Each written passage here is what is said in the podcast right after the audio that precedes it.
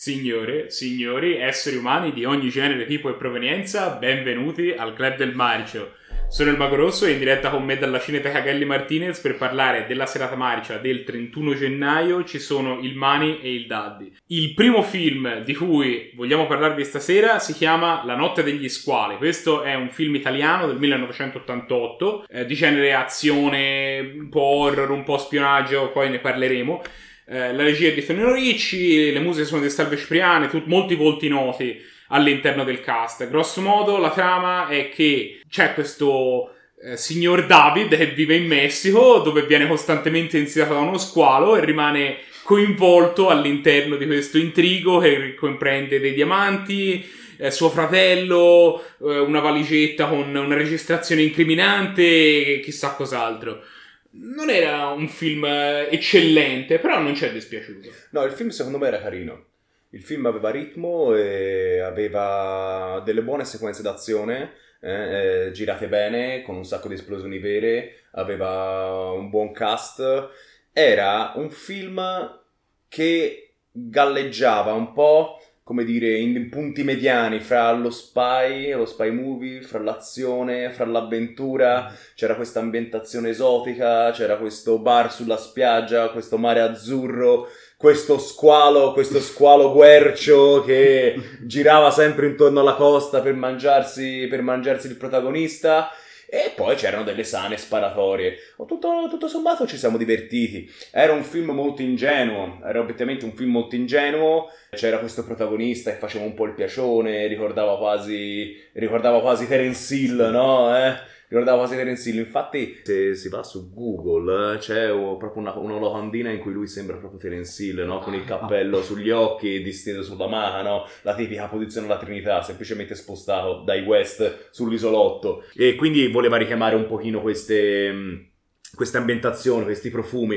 E secondo me ci riesce anche abbastanza bene. Si vede che è un film eh, lanciato verso la fine degli anni Ottanta. Quindi è arrivato il grande cinema d'azione americano, è arrivato il cinema d'azione muscolare, quello dei, degli sgherri che muoiono, quello delle macchine che esplodono. E secondo me è la parte migliore del film. È la parte migliore del film, secondo me è proprio girato bene. Ci sono, ci sono delle ingenuità, come dicevamo prima, però d'altronde siamo al Club del Marcio, eh, quindi eh, a noi ci va bene vedere un film magari un po' ingenuotti che però hanno, hanno delle cartucce da sparare. Eh sì, in effetti come dicevi anche prima Mago, quando descrivevi il film, ci sono tanti elementi che purtroppo poco si sposano tra di loro per dare vita a una trama, a una storia vincente. Fortunatamente a salvare questo film ci sono delle bellissime scene d'azione. Però se stiamo a seguire la trama, è un po' un film purtroppo né carne né pesce, si potrebbe dire un po' né, né, né carne né squalo. Né carne né squalo, ecco, è arrivata la battuta. Ah, e si può anche vedere. Ma... ma... In, in, parte ne parlavamo prima della, della registrazione che la, l'intera parte dello squalo sembra quasi un po' accessoria a tratti, no. nel senso che il corpo della trama del film è questo intrigo di lui e suo fratello che lo viene a cercare con questa con questi diamanti, con questa registrazione, e poi viene ucciso e lui deve difendersi dai, dai sicari. Mentre lo squalo ci sono un po' di scene qua e là però il titolo forse è anche quasi un po' fuorviante. E poi tutte le scene con gli squali sono di giorno, tra l'altro. l'unico, l'unico, elemento della notte degli squali, infatti, se ne parlava prima, questo rituale dopo il primo giorno, rituale caraibico, sembra, con danze, fuochi, che serve per, per favorire la pesca. Il giorno dopo è, è un, Esatto, squali. e quella è la notte degli squali. Ma Beh, nel, nella, ai fini della storia, degli elementi che sono presenti in questo film non c'entra assolutamente niente, solamente il titolo ci voleva mettere dentro lo scolo, ce l'hanno fatta. E...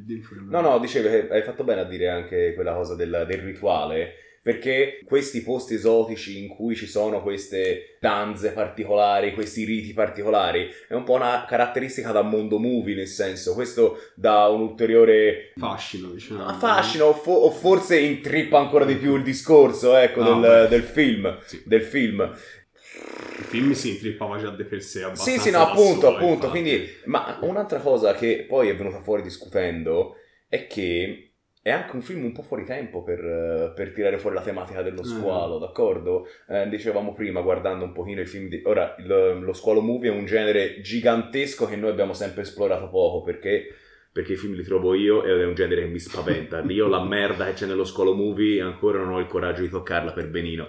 Però sono tutti film usciti alla fine degli anni 70, mentre questo qui è un film dell'88, quindi lo rende anche un pochino fuori tempo. Però voglio dire una cosa, secondo me e non è una cosa banale per questo genere di film, questo target di film, le scene subacquee sono belline, sono No, fatte bene. Assolutamente, anche perché le, le scene subacquee, ora si parla spesso di effetti speciali, però la maggior parte delle, delle scene con lo squalo in questo film sono girate con squali veri. Eh, non- ora non so, sicuramente non era Alcune sì, ho visto anche dei bei pupazzoni, eh. No, quelle ah, ovviamente Ma quelle me pupazzoni ci garbano. No, E poi ci comunque- piacciono, sia ben chiaro. E poi comunque non sono pupazzoni brutti, No, sono no, fatti no. abbastanza bene. Certo. si vedono poco perché quasi solamente le scene pupazze sono quando C'è la, la- testona testa dello squalo sfonda la barca. Ce n'è una bellina, quando, bar- però quando sfonda la barca e tira giù il cattivo, Sì. è bellina. è bella, le barche fatte di pavesini in questo, in questo, in questo film. Eh. Ah, E comunque, se tu hai un modello che magari è bello solo il dorso, farlo vedere solo di dorso è anche un po' di sapienza registica. Sì, è come in Plan certo. 9 from Outer Space, quando c'hanno quel figurante di Bella Lugosi che gli assomigliavano solo gli occhi e gli orecchi, per cui è sempre sempre- col mantello che copre il viso. Certo, certo, questo effettivamente è proprio lo spirito del cinema di genere italiano, il cinema di genere italiano. Fare tanto con poco. Come dicevamo prima, la produzione è assolutamente farcita di nomi che al club sono noti. La sceneggiatura è di Tito Carpi, le musiche sono di Stelvio Cipriani, l'attore, l'attore principale l'abbiamo visto da altre parti e voglio ricordare la presenza del nostro personale amico Christopher Connelly nel ruolo di padre Mattia, che è il protagonista dei I Predatori di Atlantide, uno dei nostri film feticci. Mai- E se non avete dimenticato. visto la March Cord sui Predatori Atlantide, andatela a vedere perché è bellissimo. L'ho fatto io. Fieramente. Fieramente, non l'ha visto nessuno. Ah, Io l'ho visto. Grazie. grazie. grazie. Grazie.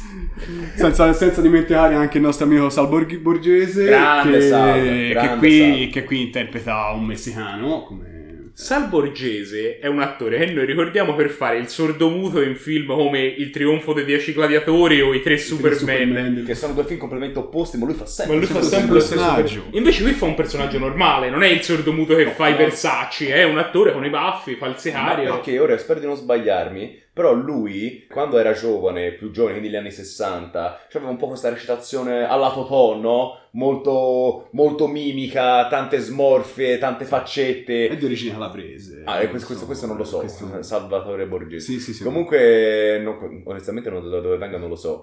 E non so nemmeno se questo Incide. eh, incida nella sua espressione facciale. il sud. Eh, no, quindi c'è questa fase della sua carriera in cui lui fa proprio il caratterista, in cui fa i versi. Eh, però è anche un cascatore, è anche un cascatore, è uno stuntman, no, lui è proprio un personaggio in gamba. E poi, eh, anche prima di conoscerne, conoscerne il nome, io l'avevo visto in un miliardo di film, perché viene picchiato da Buzz Spencer Eh. per tutti gli anni 70 e 80. Infatti lui si parlava della serie 3 Superman del West e i grandi- cose che la maggior parte delle persone difficilmente ha visto alla nostra età. Ma- Però appare anche in eh, Chi trova un amico trova il un tesoro, che tesoro. immagino che avremmo tutti visto. Sì, e sì. fa il figlio Fa il della... figlio, del- insomma, fa, fa il rampollo della tribù, ora non mi ricordo. Sì. Fa Kukudu, Pudu, Pudo, cosa del genere. non mi Anche ricordo lì come fa dei versi. Sì, anche lì fa i versi. Qui invece fa proprio il ispanico, no? Sì, sì, sì. Si Eh, parlava prima di un po' di ingenuità, no? Io voglio citare una scena che c'è verso la fine del film e me l'ha fatto venire in mente, che abbiamo denominato la corrida subacquea, che è la scena nella quale viene finalmente ucciso questo squalo che insidia da- dall'inizio del film il protagonista. Dove lui ha queste fiocine che usa modi di picadigliero per eh, piantarle nello squalo dopo averlo schivato via via che passa. Ed è una cosa un po' strana, no? Eh, ma perché la resa dei conti con, eh, con lo squalo è come, è come spada del diavolo per quel tipo di Sanpei, non so se ve lo ricordate, no? Il Matsugoro. cap- No, beh, il Matsugoro va bene, mm, trama a parte. Ah, ma c'era il capitano Ahab, se mi sa che l'avevano chiamato, e il, Eh. che, gli aveva, eh, che il suo nemico acerrimo Ah. era spada del diavolo che gli aveva portato via, no? Gli aveva portato via un braccio e quindi alla fine c'era lo scontro e non poteva limitarsi a essere semplicemente pescato, no? Ci doveva essere qualcosa di epico e qui anche noi abbiamo il nostro scontro epico. Scontro- Anche perché all'inizio del film lo squalo gli fa una marachella al protagonista prendendo l'ancora della barca e portandosela via, Gli no? porta via la Gli barchetta. porta via la barchetta e c'è lui così sulla maca tutto felice con lo squalo che gli porta via la barca. Senza contare che gli uccide la moglie, che è anche un momento... Sì, ma la barca è- ma la barca è eh, peggio, sì, è me peggio. questa è la parte- Si è disperato molto più per la barca. Questo film le donne proprio proprio non... C'è anche Juanita, c'è l'elemento... La, Sì, la vabbè, c'è che, proprio che la non donna. parla in tutti i film. No, credo. no, però ci mostra le poppe. Sì, sì, almeno quello lo fa. eh. La moglie, tra l'altro, aveva un accento orribile. Sì, non era, ma anche lei era un volto noto. Era lei, non mi ricordo come si chiama, però era la protagonista femminile di film tipo il. Come si chiama quello lì dove c'è il, il braccio di ferro? Ah, Sì, sì, sì, Vendetta dal futuro, con la sottotrama del con braccio di ferro, vincitrice della miglior sottotrama. Bravo. Vabbè, non dilunghiamoci oltre. Vai. Normalmente a questo punto vi diremmo le nomination che ha preso questo film. Purtroppo, come dicevamo prima, questo è un film che non ha eccelso, ma non ci ha ne- neanche scandalizzato. E le nomination non ci sono perché, come spesso accade per film di questo tipo. Quindi passiamo direttamente a parlare di quello che vi consigliamo se volete rimanere un pochino in questo campo. Allora, in realtà noi dal campo un pochino ci usciamo, perché lì per lì, eh, cioè sul momento, mh, andando a pescare la nostra esperienza, veniva fuori il cacciatore di squali con Franco Nero di Enzo G. Castellari, anche solo tanto per mostrarvi Franco Nero con quella parrucca incredibile che c'ha. Purtroppo però il cacciatore di squali è un film che fa cagare e quindi non lo guardate. In compenso noi andiamo sul poliziesco e prendiamo un film che si chiama Sbirri oltre la vita, l'abbiamo visto veramente un decennio fa in videocassetta, il cui protagonista è lo stesso Treat Williams che recita in, questo- in questa notte degli squali. E questo è un bel poliziesco con venature horror molto carino, guardatelo. Voti. Votazione. Io qui non vado oltre il 6,5, come si parlava prima in effetti. Secondo non me, secondo me è proprio un buon 6,5, nel senso, secondo me è un Sì, film sì, godibile. non gli vado a 7, sinceramente. No, i- 7 non se lo i merita. quarti di voto mi garbano. Però non quindi- è, nemmeno, non è nemmeno un film a cui si regala No, no. niente. Cioè, questo è proprio un film da 6,5, funziona. È proprio un film di genere italiano con le sue ingenuità, con i suoi elementi trash, con le sue qualità. E carino. Sì. Non è un film che salterei fuori dallo schermo per consigliarvelo, ecco, però se mi dicete oh, Hai detto discese. Non lo volevo interrompere, ma contemporaneamente lo volevo interrompere. voglio vedere La notte degli squali, sì sì, guardalo, un film dignitoso, anche tu sei e mezzo. Il secondo film di cui vogliamo parlare stasera è Assalto alla Terra. Il titolo originale è Them, punto esclamativo. Questo è un film fantascientifico girato negli Stati Uniti nel 1954. Il cast ha un paio di nomi che insomma possono essere familiari. Mi piace ricordare che il protagonista, tra l'altro, poi 40 anni dopo è stato Brooks nelle ali della libertà, per dire, per dire cosa dopo. E la trama ha a che fare con la- le mutazioni inflitte dai test sulla bomba atomica fatti nella zona a del- degli insetti che sono diventati giganti e ora insidiano la popolazione locale. La fantascienza anni 50 è sempre incredibile, ma a volte un po' ostica. Eh, eh, sì, per l'appunto eh, parliamo appunto del 54, quindi eh, è un genere di film che non si sposa molto bene nei giorni nostri, cioè devi essere proprio una, no, eh, deve essere un amatore Deve un amare- po', eh, devi amare il genere, poi in realtà questo film eh, non se ne può affatto parlare male, ci è piaciuto. Ci troviamo nel deserto americano, in una zona dove sono stati anni prima fatti test nucleari.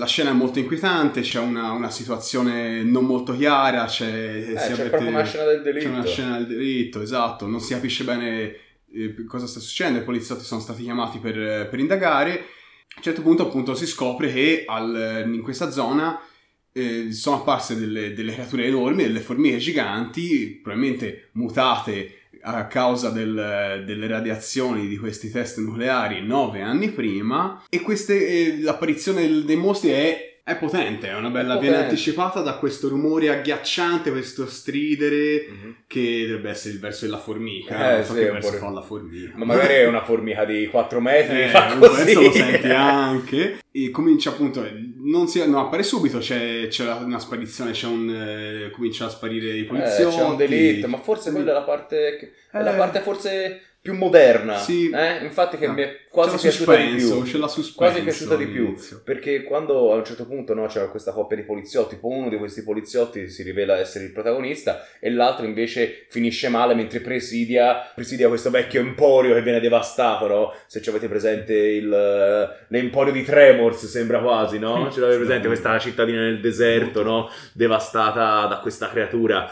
E c'è quella scena veramente potente in cui questo poliziotto appunto viene, eh, viene ucciso da questa minaccia che in quel momento è invisibile. È vero, e lui funziona molto bene. Gira, gira dietro una casa e si sente solo l'urlo e... Ma c'è dentro l'urlo, ma poi innanzitutto il bianco e nero in queste situazioni aiuta sempre, in particolare quando è ben gestito. E poi c'è questa bufera, mi ricordo proprio, mi aveva fatto impressione la, la pattuglia che parcheggia di fronte a questo emporio con la macchina battuta da questo vento, questi fari che si perdono un po' nella notte, questa struttura devastata, il fucile divelto a metà. Insomma, no, c'è proprio, c'è proprio ben costruita, ben costruita. Assolutamente, sono molto ben costruite anche quando appaiono le formiche, sono come molto ben costruite i, i pupazzoni, sta formica Eh, è certo. un enorme pupazzo di 4 metri che appunto animato dietro con dei capi, Sì, sì, ma infatti i mezzi sono, i mezzi sono mezzi buoni di questo film. sono notevoli, c'è anche nella seconda parte, poi vediamo anche un dispiegamento di forze, di forze dell'ordine militari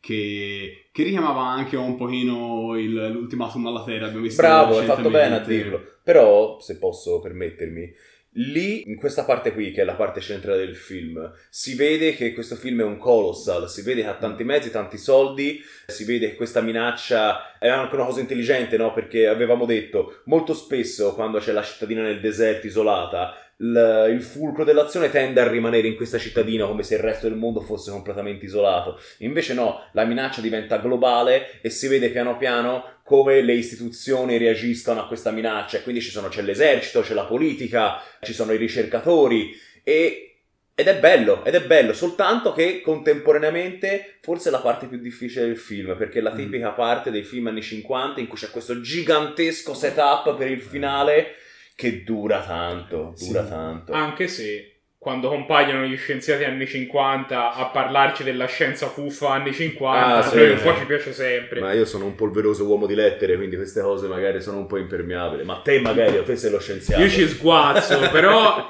insomma a volte lo spiegone è un po' difficile al di là di tutto. In questo film è un pochino diviso in parti, non è che c'è solo un quarto d'ora di persona che ti fa lo spiegone consecutivo, però effettivamente insomma è una parte un pochino più lenta quella Ma dove cosa arrivano. richiamava quella parte? Quella parte richiamava tantissimo quei momenti in cui ora qualcuno pensa ai kaiju e pensa soprattutto a Godzilla che sfascia. Però in, in quei film, come anche in questo, spesso ci sono degli enormi intermezzi dove gli scienziati parlano della minaccia dell'enorme Ma il mostro. parallelo E qui è con- uguale. Ma il parallelo con Godzilla non è un parallelo casuale, è nel senso ci sono tanti punti di contatto con il, eh, insomma, il grande classico sì. giapponese, tra cui l'origine comunque de- delle radiazioni atomiche, Eh. e poi può essere anche vista come una metafora de- della distruzione impartita da queste armi, insomma c'è... Eh, la critica all'uomo che... L'uomo insomma, che piega la natura, no? Poi non ci scordiamo che le bombe atomiche erano state lanciate pochi anni prima. Cioè, Eh. la paura atomica è, è un elemento cardine di tutto questo filone del cinema di fantascienza. E poi eh, è un'argomentazione cardine anche della guerra fredda, ecco, del periodo storico.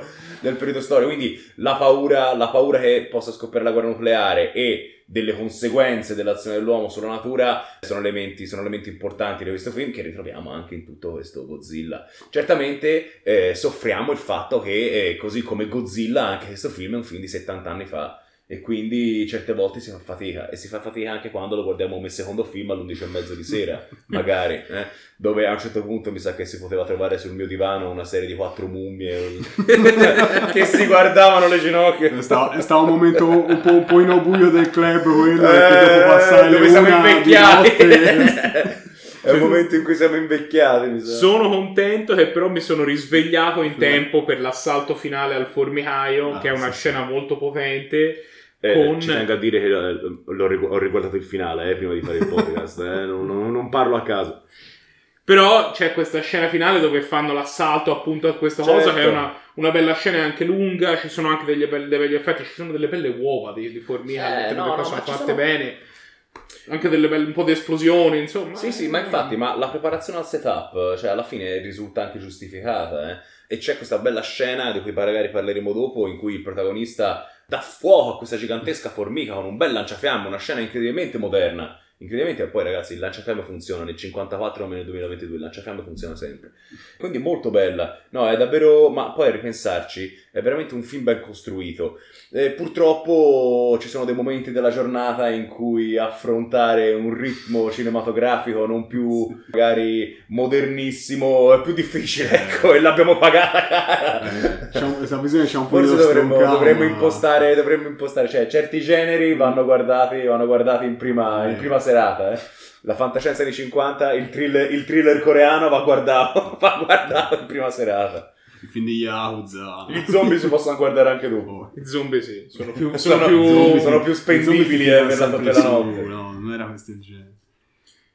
Pioggia di nomination, tra l'altro. Pioggia di nomination. Mm, queste nomination, queste nomination, che qui ci sono state a differenza del primo film, sono le seguenti. Innanzitutto, miglior mostro, miglior mostro per la formica gigante, che era veramente fatta bene, e connessa direttamente al formicone ci vanno anche i migliori effetti speciali. Vediamo se quest'anno riesce a non vincerli Brian Yuzna. La formica era enorme. La formica enorme. era gigantesca, la formica era veramente gigantesca. Ma è, mh, ragazzi, era un film, era un filmone, era proprio un filmone, ma è un film famosissimo, cioè, ora questo non l'abbiamo detto, però Assalto alla Terra è un film che ha influenzato, ha influenzato davvero tantissimo, anche il, il, il presidente non faceva altro che dice, lui aveva giocato un videogioco dell'Amiga che ricalcava questa trama, che però non era il videogioco di Assalto alla Terra, era semplicemente, insomma, una rivisitazione. Ma non solo, scusami, l'Edgar abito di Men in Black che si mangia lo zucchero è palesemente ripreso da sto film, secondo me. Nonostante Eh, il eh. titolo sia un po' Eh. fuorviante. Perché comunque Assalto alla Terra ti fa quasi pensare che ci sono gli alieni. Sì, però, mezzo, però questa, però questa è la traduzione italiana. Eh. Sì, no, no, in inglese si chiama Eh, Bam. Bam. che Potrebbe essere più dire assalto niente. dal- dalla terra. Assalto nella terra, visto che bisogna andare il formicaio. Comunque, poi si prende il miglior sci-fi, anche se dicevamo che c'ha vabbè, una bella concorrenza. Ultimatum alla Terra e Il pianeta proibito Eh. sono entrambi film incredibili. Eh, ci siamo non dati so alla- se questo film Ci siamo dati agli anni Sono 50 quest'anno. Sono eh. Votatissimi siamo per queste nomination. E poi c'è una bellissima scena d'azione. Io, eh, in cui ehm, a me mi piace sempre ricordare appunto il lanciafiamme sul formicone. però è tutta una bella scena, una scena ben costruita, eh, perché riescono a ritrovare il nido nelle fognature di Los Angeles. C'è l'esercito che entra, ci sono i mezzi, ci sono le jeep, eh, ci, sono, ci sono i bazooka. Anche i bazooka, al pari del lanciafiamme, funzionano sempre bene. Quindi, proprio una bella scena. Quindi, proprio una bella scena. Se una persona volesse continuare a guardare un film simile, Allora, se, se una persona vuole cer- cerca qualco- un film simile, noi consigliamo assolutamente Lo Scorpione Nero, che nonostante in realtà forse ci abbia solamente in comune che c'è un enorme insetto gigante, ne vale comunque un sacco la pena perché Certo. c'è un enorme insetto gigante eh, ed è veramente reale quello, realizzato Certo. molto bene, per, per quanto anche quello è appunto un film comunque non recente, 50, degli no, anni no, 50, degli anni 50 eh. anche quello. Ma era tutto bello fatto in stop motion con la Accidenti, plastilina, no. no, funzionava proprio bene. È un monster movie. È un monster movie. Non è un film di fantascienza in questa americano maniera. sempre. Non so se è americano. È Non so, americano. Americano, mi di sì. Eh. Vabbè, è americano? Black Scorpion. Americano? Eh. Voti. Voto? difficile. Sette e mezzo? Otto? Otto, otto. È un Ma film guarda- che ha un peso storico gigantesco Esatto. e, bisogna rendergli, e bisogna rendergli grazie. Io uguale, c'ho sempre, c'ho anche io questo combattimento tra il 7,5 e l'8 e anche io probabilmente gli do 8, perché, soprattutto perché è un, un film che ha appunto un- una, rive- una rilevanza che non si può, mm, Non si può non ignorare. si può ignorare, esatto. Eh, perché magari lì per lì ho avuto delle difficoltà. La parte centrale è veramente lunga, è veramente parlata. Eh? Sì, E questa, questo mi ha messo un po' in difficoltà. Però è il, film, il film è però, significativo. tanto per dire il peso, io mi ricordo, ehm, vedendolo, però io mi ricordo del poster di questo film, porca miseria, sicuramente che, che l'ho visto durante, che, durante la mia infanzia, ho visto uno di questi poster, e questa- questo poster con queste forme con negli occhi io me lo ricordavo, nonostante avessi mai visto un film di genere, ecco. quindi per forza Sì. avuto un peso a livello popolare, a livello pop, scusate. Credo che non arriverò all'8. Però un 7,5 glielo do. Era comunque un film ben costruito. Delle scene d'azione avevano un taglio che era proprio moderno Certo. in, in molti punti, che non è una cosa scontata. Un i primi, nei primi 25 minuti nel deserto dicevi dati, Sì. secondo me sono veramente ben fatti, veramente, veramente ben fatti. Per 20 minuti, mezz'ora, ora non mi ricordo quanto dura. È che c'è- poi ci sono questi 45 minuti di setup che sono pesanti. Sì, però lo, pesanti. lo salva l'azione alla fine. Però cioè, poi c'è questa super scena d'azione. No? solleva. È un bel film, eh, ce ne fossero. Se volete sentirci parlare di altri bei film, o forse O no, forse film di merda. Voglio ricordarvi che potete seguirci su tutti i social, su Facebook, su YouTube su Twitter eh, e su Instagram, dove potete seguire le nostre peripezie e, e vi teniamo informati ogni volta che esce un nuovo video. Un altro ottimo modo per sapere quando esce un nuovo video è quello di suonare la campanellina su YouTube in modo che poi vi esce le nostre notifiche. E come sempre, seguirci su qualunque piattaforma ci state seguendo in questo momento, che sia YouTube o una delle piattaforme audio, e eh, lasciare un commento dove appropriato. Questo è quello che avevamo da dirvi sui due film di questa settimana, ma la settimana prossima ce ne torneremo con i prossimi due. Ci vediamo allora, ciao!